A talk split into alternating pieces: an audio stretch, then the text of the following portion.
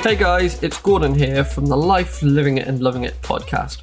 This week we were talking all about the importance of persistence and how we maintain that persistence. So, persistence is really important to allow us to reach those outcomes um, that we're trying to achieve, to reach those goals, to do those things that we want to do, which will enable us to live that life we love. So, if we want to live a life that we love, we need to be able to achieve those goals. So, we need to overcome the obstacles, we need to overcome um, the demotivation, if you like, um, as we go along our journey. So as we come up against obstacles, we need to be able to get around them, go through them, ideally smash through them um, to get to those goals that we want to achieve.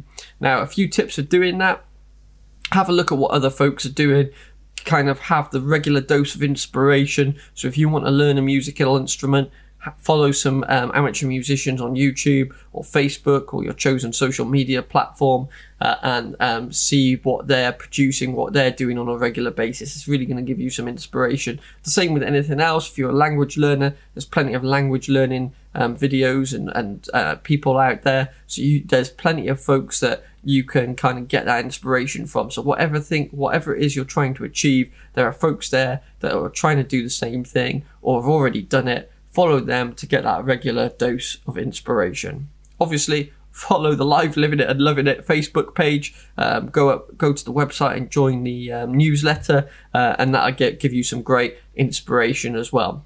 The next thing, have a roadmap of how you're going to get to from where you are now to where you want to be. Um, and it needs to be a simple roadmap. Don't make it a work of art um, and acknowledge that it can change along the journey. So when you hit a hit a barrier, you can return back to your roadmap and say, right, this is how far I've come. Look at the, the, the effort that I've put in so far. Look at what I've achieved so far, uh, and look at where I've still got to go. Uh, and then you can adjust it based on your situation, on the issues that you're experiencing. Maybe you're not doing what you said you do in the roadmap, so you can look at it and get back on track.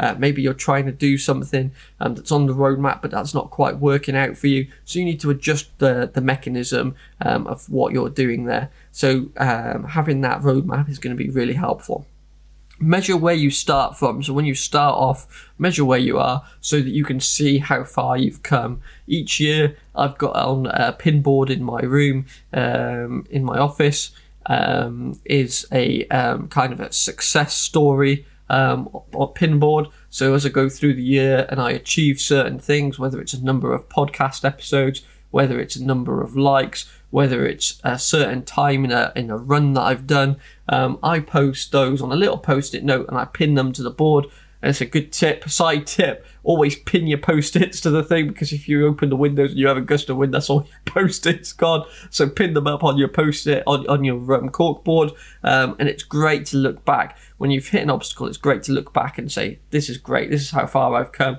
and then be able to look at your roadmap and see where you still need to go. So, hopefully, those couple of tips have helped. Hopefully, you're going to achieve everything that you want to achieve and start living that life that you love. Let's go.